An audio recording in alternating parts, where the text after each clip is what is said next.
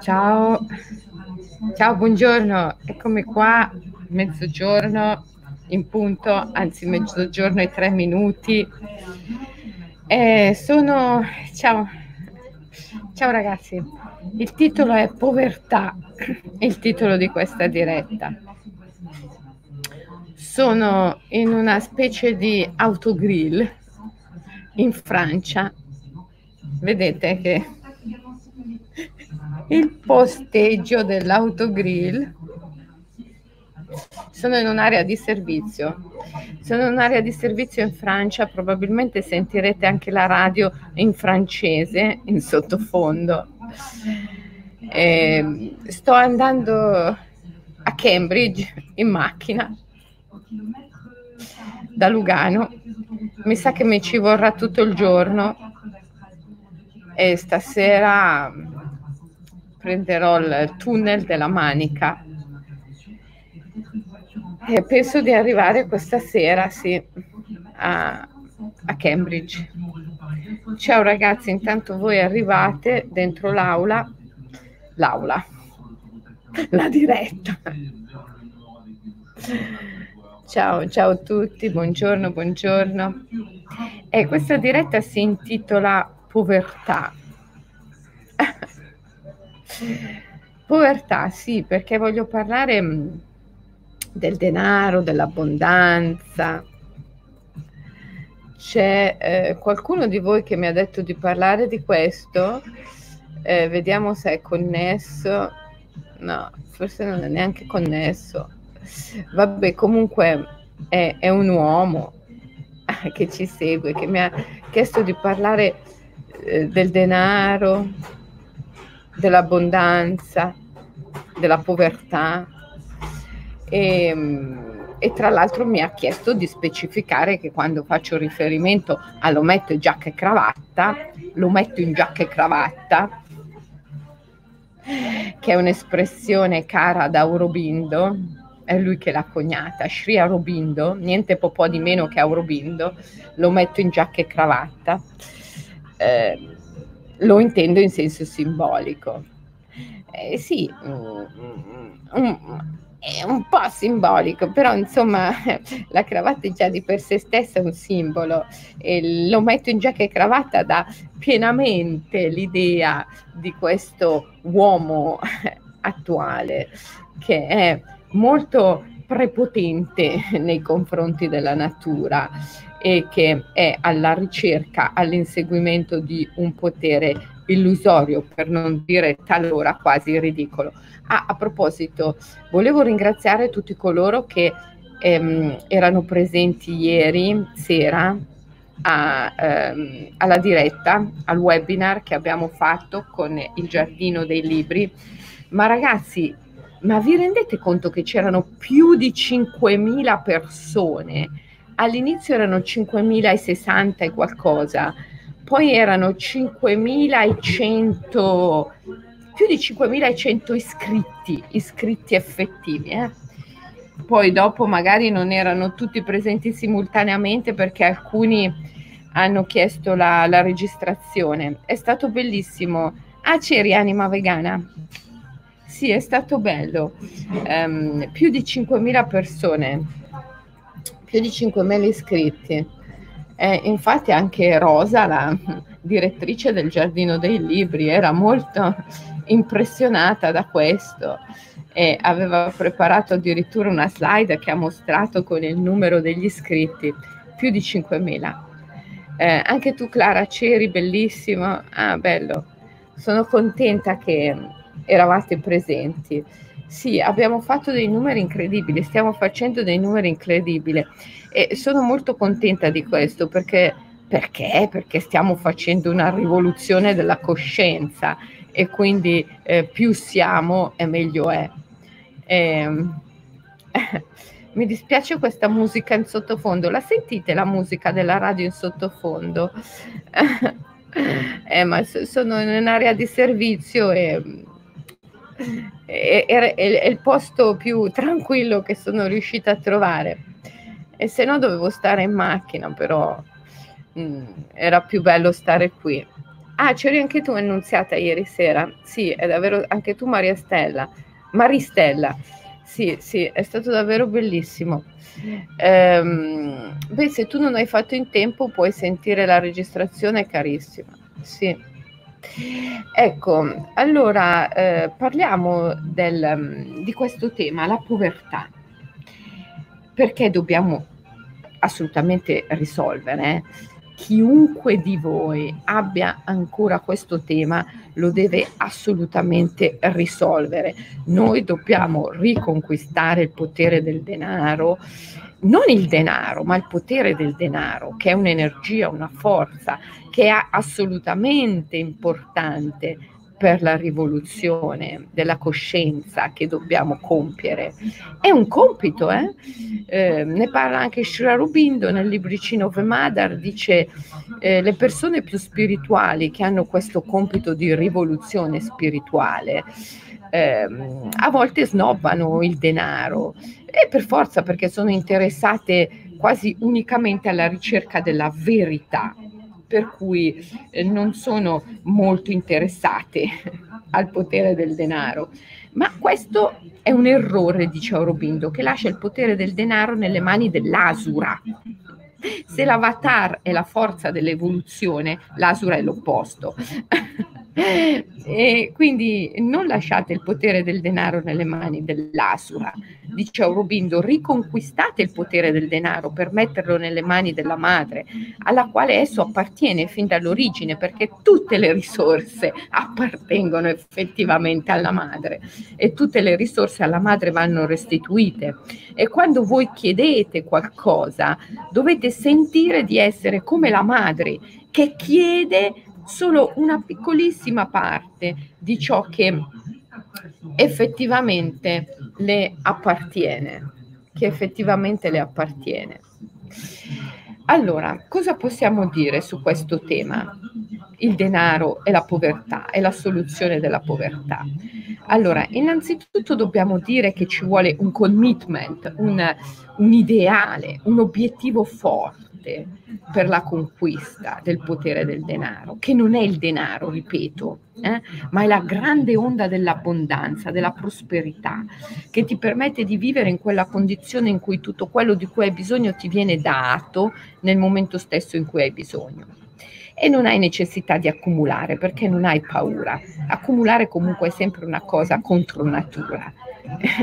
In natura non c'è l'accumulo, c'è c'è l'abbondanza, c'è l'onda. Eh? E ci hanno insegnato a essere tutti come delle formichine. Ma le formichine accumulano in modo diverso rispetto all'accumulo del denaro dell'essere umano. Accumulano per il consumo, accumulano per la sopravvivenza, non per paura come l'essere umano, che accumula in modo malsano perché lo fa spinto dalla paura.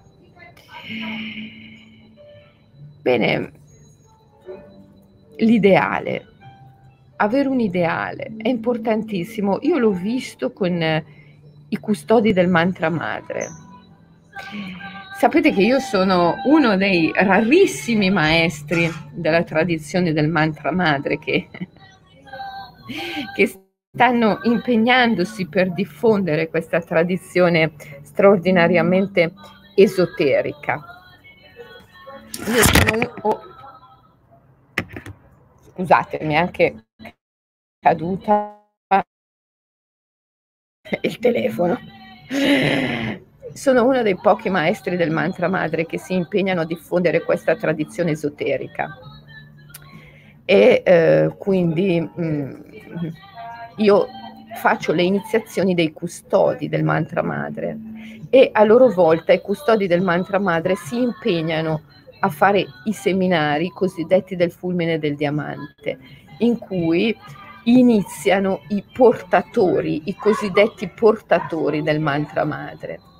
Ebbene, questi custodi avevano sempre un po' di difficoltà a fare queste iniziazioni, a trovare le persone, a creare i gruppi e queste difficoltà ovviamente erano sempre legate anche a difficoltà economiche perché eh, se non ci sono i soldi, non ci sono i finanziamenti, come ci si può eh, far conoscere? E finché io gli ho dato un commitment, un obiettivo. Dovete raggiungere questo obiettivo. Dovete riuscire a fare tot iniziazioni l'anno. Io non le faccio più, le fate solo voi. Io farò solo le iniziazioni dei custodi. Le iniziazioni del fulmine del diamante le fate solo voi, ma dovete impegnarvi a farne tot all'anno.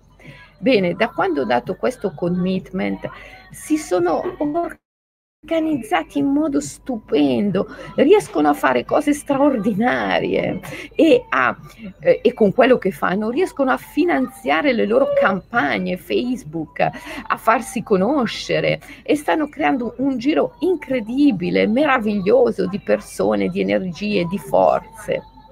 Ci vuole il commitment, ci vuole l'obiettivo.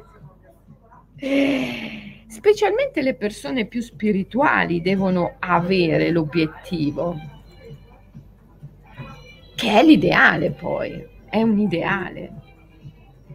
Sapete, nella tradizione gnostica, che poi è la tradizione del cristianesimo delle origini, eh, il cristianesimo esoterico, c'è chi mh, mm, ovviamente sarebbe contrario a questa mia affermazione, no, lo gnosticismo è, non c'entra col cristianesimo, certo non c'entra col cristianesimo ortodosso, però c'entra e molto con la spiritualità cristiana e con il cristianesimo esoterico. E secondo gli gnostici, gli esseri umani possono essere di tre categorie. Gli illici, dal greco ilios materia, sono quelli più materialisti. I pleromatici sono quelli che appartengono al pleroma, alla dimensione spirituale e hanno un pneuma, un'anima. Gli illici, a furia di essere materialisti, l'anima l'hanno perduta. e avrebbero bisogno di uno sciamano che li aiutasse a fare una caccia all'anima, a riprendersi i frammenti di anima perduta.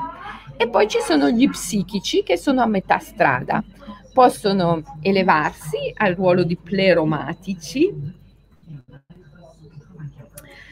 oppure possono decadere al ruolo di illici immaterialisti. Allora, se tu sei sei pleromatico. E hai un forte pneuma, una presenza forte dell'anima, cioè sei una persona intensamente spirituale, per conquistare il potere del denaro devi avere un ideale. E devi avere un'armonia profonda tra il tuo ideale e le azioni concrete che porti avanti, quotidiane altrimenti non ce la farai mai. Lillico, il materialista, non ha bisogno di un ideale, è per forza ha una visione meramente materialistica delle cose. E quindi eh, neppure, neppure può aspirare a un ideale, a meno che prima non faccia una caccia all'anima e non recuperi, non recuperi i frammenti d'anima perduti ma il pleromatico, colui che è così tanto vicino al pneuma, all'anima, deve, per conquistare il potere del denaro, avere un'armonia profonda tra l'ideale e le azioni quotidiane, le azioni concrete. Altrimenti non ce la fa. Quello che io vedo oggi, quello che io vedo oggi è che molte persone spirituali stanno giocando al gioco del denaro con le regole degli illici. Ma se tu sei un pleromatico, non puoi giocare alle regole, non puoi giocare al gioco del denaro con le regole degli illici, perché sei perdente in partenza, devi cambiare le regole del gioco, cambiare le regole del gioco e giocare alle tue regole, che sono le regole dello spirito, le regole dell'anima, sono le regole dell'ideale, l'armonia con l'ideale. Allora cosa devi fare? Ogni giorno, in ogni azione che compi, devi chiederti, questa azione vale veramente la pena di essere compiuta? È davvero in armonia con l'ideale che io ho? Poi un altro lavoro bellissimo che puoi fare, che ti può aiutare tanto, è come si dice il, il Book of Life, il libro della vita scrivere, tenere un diario. In questo diario dovresti scrivere come ti vedi da qui a dieci anni. Da qui a dieci anni come ti vedi in relazione con il denaro? Eh? Da qui a dieci anni come ti vedi nella relazione col denaro? Descrivi bene come ti vedi da qui a dieci anni e descrivi ogni singolo passo che devi fare per arrivare lì. Il libro della vita prende tanto tempo per essere scritto, perché prima lo scrivi a grandi linee e poi piano piano, piano piano vai sempre più nel particolare, fino a scrivere proprio cosa devi fare questa sera o domani mattina per raggiungere quella visione da qui a dieci anni. Ecco, tenere un diario, un book of life, ti può aiutare molto. Io sono fotografa pubblicitaria, si guadagna bene ma la mia anima urla, sto lavorando per il sistema. Ti capisco, ti capisco e cerca di produrre un'immagine di te da qui a dieci anni completamente libera e totalmente creativa. Scrivila nel tuo quaderno e poi scrivi passo per passo cosa devi fare per arrivare lì. È una meditazione scrivere il libro della vita e magari ti richiederà un bel po' di tempo, ma fallo perché ne vale la pena. E ogni volta che agite, anche nelle piccole azioni, chiedetevi, ma ne vale davvero la pena? Vale davvero la pena di fare questo? Vale davvero la pena di eh, inseguire questo obiettivo? Questo obiettivo è in armonia con il mio ideale, con la missione dell'anima. E qual è il tuo ideale? È come tu ti vedi da qui a dieci anni come tu ti vedi da qui a dieci anni, ok? Quello è il tuo ideale. Come tu ti vedi da qui a dieci anni. E ogni azione che fai de- o che vuoi fare, ogni piccolo obiettivo, anche il più piccolo che vuoi conseguire, ti devi chiedere, vale davvero la pena? È in armonia con il mio ideale? Questo è molto importante da realizzare. Molto. Cosa ne pensate? E soprattutto mi interesserebbe sapere cosa ne pensate di questa visione gnostica, degli gnostici, secondo cui gli esseri umani sarebbero divisi in queste tre grandi categorie, gli illici, i materialisti gli psichici e i pleromatici. I pleromatici sono coloro che sono più vicini al pneuma, anima, e ne sentono fortissimamente l'influsso. Gli psichici sono a metà strada e, e gli illici sono i materialisti. Cosa ne pensate di questa visione? E cosa ne pensate della necessità di giocare al gioco del denaro con altre regole, non con le regole degli illici, dei materialisti, che oggi sono quelle che vanno per la maggiore, ma con le regole dell'anima, con altre leggi, le leggi dello spirito? Eh?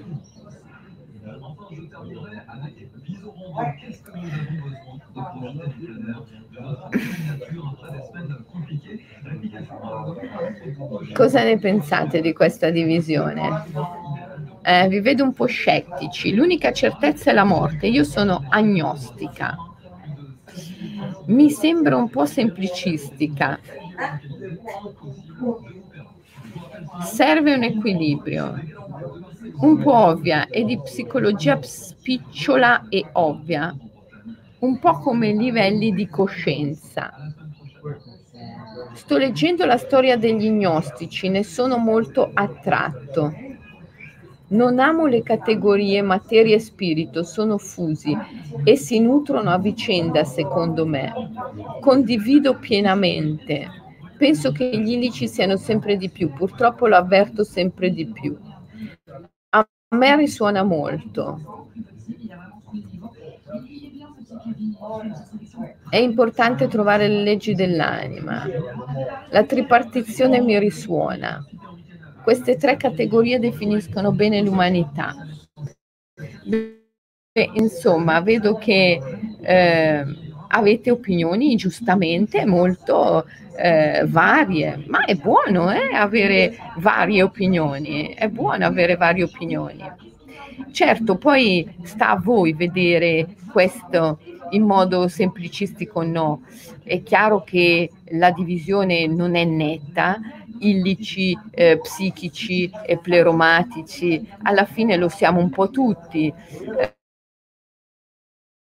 ci saranno dei momenti in cui siamo più illici o dei momenti in cui mi è ricaduto il telefono e vai di nuovo scusate, ci saranno dei momenti in cui siamo più illici, dei momenti in cui siamo più pleromatici, dei momenti in cui siamo più eh, psichici, delle situazioni che ci fanno essere più illici, delle situazioni che ci fanno essere più pleromatici o uh, che ci fanno essere più psichici. Questa categoria sono anche in maniera diversa nella filosofia della medicina ayurvedica. È vero, se le vediamo come tendenze ehm, della psiche, allora forse possiamo comprenderle meglio.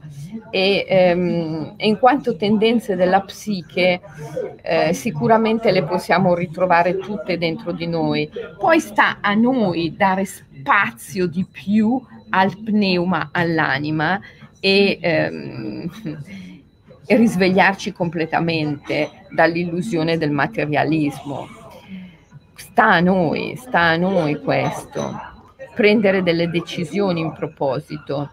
Sapete, si dice che tutto è frutto di risoluzione. Dobbiamo prendere ferma risoluzione di essere sempre più eh, pleromatici, di agire sempre di più in armonia con il nostro pneuma, con l'anima e essere sempre meno illici, materialisti. E in questo modo anche cambiamo le regole del gioco del denaro, imponendo le leggi dell'ideale, le leggi dell'anima. Vedete, se voi ogni cosa che fate vi chiedete, ma ne vale davvero la pena? È davvero in armonia con l'ideale della mia anima oppure no? E vi rifiutate di fare ciò che non è in armonia con l'ideale dell'anima, già per questo stesso fatto voi state già compiendo una rivoluzione della coscienza. Lo so che all'inizio può fare paura perché uno dice caspita, però questa cosa, anche se non è in linea con l'ideale della mia anima, però mi dà tot soldi. Ma quei tot soldi che ti dà ciò che non è in linea con la, l'ideale della tua anima sono sempre pochissimi, sono sempre briciole rispetto a quello che tu puoi guadagnare quando operi in armonia con l'ideale dell'anima. È solo che a volte ti scoraggi e non lo vedi, a volte ti perdi e non lo vedi. Allora devi essere capace di risvegliare questa visione e io sono qui per questo, per aiutarti sempre a risvegliare il coraggio della visione del tuo ideale e a lasciar cadere quelle azioni e quegli obiettivi che non sono in armonia con il tuo ideale. Perché vedi, se tu compi azioni in armonia con il tuo ideale, sicuramente raggiungerai un livello di prosperità e di abbondanza enormemente più elevato rispetto a quello che puoi raggiungere inseguendo gli obiettivi eh, materialistici, perché quelli ti, ti sfruttano sempre. Io vorrei dei soldi per viaggiare, per dedicarmi a ciò che mi piace. Bene, Emma, allora fai il tuo book of life, prendi il tuo diario e scrivi, però lo devi fare, lo dovete fare, do it, fallo, se lo fai funziona, se non lo fai non funzionerà mai, non basta pensarlo o sognarlo. Scrivete nel vostro diario come vi vedete da qui a dieci anni, come mi vedo da qui a dieci anni e dettaglio molto bene questa visione e poi dettaglio tutti gli step, tutti i passi che devo fare per arrivare lì. Questo è molto utile, molto importante. Allora vi rendete conto che potete avere la consapevolezza. Se l'hai descritto, se te lo sei già descritto, in ogni momento puoi avere la consapevolezza. La cons- avere la consapevolezza e chiedersi in ogni momento quello che sto facendo, l'obiettivo che voglio raggiungere, è in armonia con il mio ideale? Oppure no? Ne vale davvero la pena? Il problema è che il più delle volte le persone si chiedono, ma io sono all'altezza di questo, io sono, sarò capace di fare questa cosa, sarò in grado di fare questa cosa. La domanda giusta non è mai questa. La domanda giusta non è io sarò in grado di fare questa cosa. La domanda giusta è questa cosa ne vale la pena? Vale la pena di essere compiuta, di essere fatta. Ecco, in tutto questo ti può aiutare moltissimo il libro Anima Gemella per quanto riguarda gli affetti e le relazioni e ti può aiutare moltissimo il libro Ikigai. Infatti Ikigai è sottolineato proprio ciò che vale la pena vivere. Fai ciò che vale la pena. Metto in pratica da oggi il mio diario, grazie. Brava Silvana, bravissimi, così, così mi piacete, decisi. Ragazzi, dobbiamo riconquistare il potere del denaro per metterlo nelle mani della madre. È un commitment, è un ideale, è un obiettivo. Allora forza, ciascuno di voi prenda il proprio diario e scriva come posso io fare la mia parte in questa grande rivoluzione, riconquistare il potere del denaro per metterlo nelle mani della madre. Come posso io fare la mia parte in questo? E lì scrivi come ti vedi riguardo al denaro da qui a dieci anni. E poi, nei giorni a venire, giorno per giorno, scriverai sempre più in dettaglio cosa devi fare, passo per passo, per arrivare a realizzare quella visione. Ok? Ti mancano gli uccellini e eh? purtroppo sono in, in, in, un'area di servizio in Francia. Se vuoi ti faccio vedere un bel camion che si è posteggiato qua, qua davanti, un bel camion. Purtroppo non sono nel bosco oggi, non sono con gli uccellini, sono per strada.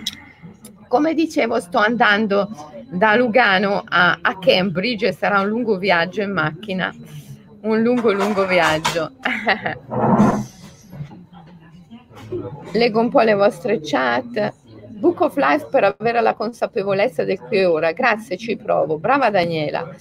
Eh, eh, ma non sembra poi di voler controllare gli eventi oppure di alimentare le aspettative. Si può cadere in questi errori. Cosa bisogna fare per evitare ciò? Ah, bella domanda. Eh, no, eh, non, controllare gli eventi è un'altra cosa, è giudicare l'evento. buono, cattivo, non esiste qualcosa come un evento buono o cattivo, ma la mente sempre lo giudica. Il Book of Life non è controllare gli eventi, il Book of Life è, evocare gli eventi, è una vera e propria operazione sciamanica ovvero puoi vederla in chiave sciamanica e puoi viverlo in chiave sciamanica. tutte le cose, puoi viverle come banale psicologia da supermercato o puoi viverle in una grande chiave sciamanica, poetica, visionaria, immaginale. Allora, il Book of Life in chiave sciamanica è un processo evocativo. Tu evochi, evochi gli eventi che sono enti, entità, spiriti, dei, dee. Tu evochi gli dei, evochi gli spiriti però poi non li controlli, cioè accogli pienamente, includi pienamente l'evento così come arriva, perché hai fede che una volta che tu hai fatto la richiesta all'universo, ti viene, viene da te l'evento migliore possibile. E anche se la tua mente non lo riconosce come tale al momento, Pur tuttavia tu non lo giudichi e lo includi, lo accogli pienamente e dici all'evento che ente, entità, spirito, ho fede in te. Hai capito tesoro il processo? Eh? Non è un processo di controllo degli eventi, è un processo di evocazione degli eventi e poi di piena inclusione dell'evento. Ok? Ti sento dopo, devo andare a fare le lastre alla schiena. Oh Paola, ehm, in questo momento ho paura di perdere il lavoro eh, perché ci sono regole diverse sulle visite fiscali. Quando vai a fare una visita fuori c'è il rischio che ti mandino il controllo dell'Inps e poi devi correre all'Inps e farti vedere. E io non ho chi mi accompagna, non riesco a guidare fino a Genova. Eh, ti saluto e ti sento più tardi. Paola, mi raccomando, non mancare di scrivere il tuo Book of Life e di evocare gli eventi che tu vuoi evocare. Vedrai che arriveranno, te lo garantisco, te lo garantisco. Se ci credi, se hai fede, se scrivi il Book of Life, che è un grande processo evocativo, arriveranno. Il denaro è un potente veicolo di energia, è vero, Paola De Paulis, a 50 anni passati la visione di un co-housing tra sciamani lontano dalle città, una terra tra bosco e mare. Se ci credi lo puoi realizzare. Sarebbe un bellissimo modo per contribuire alla rivoluzione dell'anima. Bene, bene ragazzi, allora vi lascio con questo commitment, eh? con questo compito ci fai un esempio della visione dell'evento per il Book of Life? Eh, non posso farvela io l'esempio della visione, è la tua visione, come tu ti vedi da qui a dieci anni. È semplice, mettetevi in meditazione, esprimete il desiderio di servire la grande madre, di mettervi al servizio dell'anima, di essere dei guerrieri di luce, dei bodhisattva dagli occhi di sole, esprimete questo desiderio, questa ferma risoluzione e chiedetevi come devo essere da qui a dieci anni per servire questo ideale.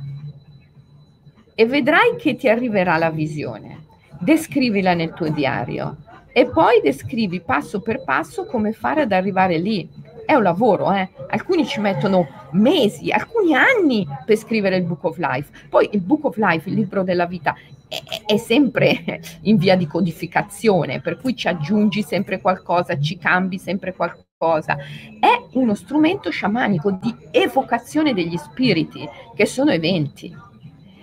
Poi devi avere un atteggiamento sciamanico però, che è un atteggiamento poetico, devi avere fede negli eventi quando arrivano, non giudicarli, non analizzarli, ma dire ok, se questo evento arriva adesso, dopo che io ho fatto la mia richiesta all'universo, se questo evento arriva adesso, allora io sarò all'altezza di questo evento, lo onoro e mi affido adesso, non lo giudico.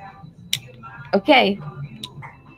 Anzi, casomai poi piano piano sulla base degli eventi che arrivano a te anche trasformare il tuo book of life, farlo vivere e continuamente trasformarlo, arricchirlo di nuovi particolari. Io spero di essere felice in mezzo alla natura con una bella ragazza. Questo Sarebbe un modo fantastico per realizzare la missione dell'anima, assolutamente. Perché quale migliore modo abbiamo se non dando l'esempio? Che tutto in te sia gioia, questa è la tua meta. Essere felici è una bellissima meta per realizzare la missione dell'anima essendo felice, in, vivendo in mezzo alla natura e rispettando la natura in cui vivi, fornisci un esempio di cambiamento e di coraggio a tutti. Ok ragazzi? Possiamo evocare quello che vogliamo, ma tanto i traumi attirano ciò che ci serve per guarirli, anche se si tratta di resistenze. Sì, Rosa, però ho già parlato del fatto che il passato, i traumi del passato vanno pacificati eh? Affinché non influiscano sul futuro. Voi dovete pacificare tutte le immagini del passato per essere liberi di creare il vostro futuro. Di questo ne abbiamo già parlato in altre dirette e ne parleremo ancora se volete sapere come pacificare le immagini del passato, io direi che il mio libro Ci credo ci riesco è anche diverso e vincente. Sono i libri ideali per imparare a pacificare le immagini del passato. Ok? Ci vediamo domani a mezzogiorno. Ok? Grazie ragazzi. Vi auguro uno splendido pomeriggio. Grazie Claudio, buon viaggio anche a te e buon viaggio a tutti voi, perché siamo sempre in viaggio, vero? Ciao ragazzi, vi voglio bene e ci vediamo domani a mezzogiorno. Riprendo il mio cammino. Ciao!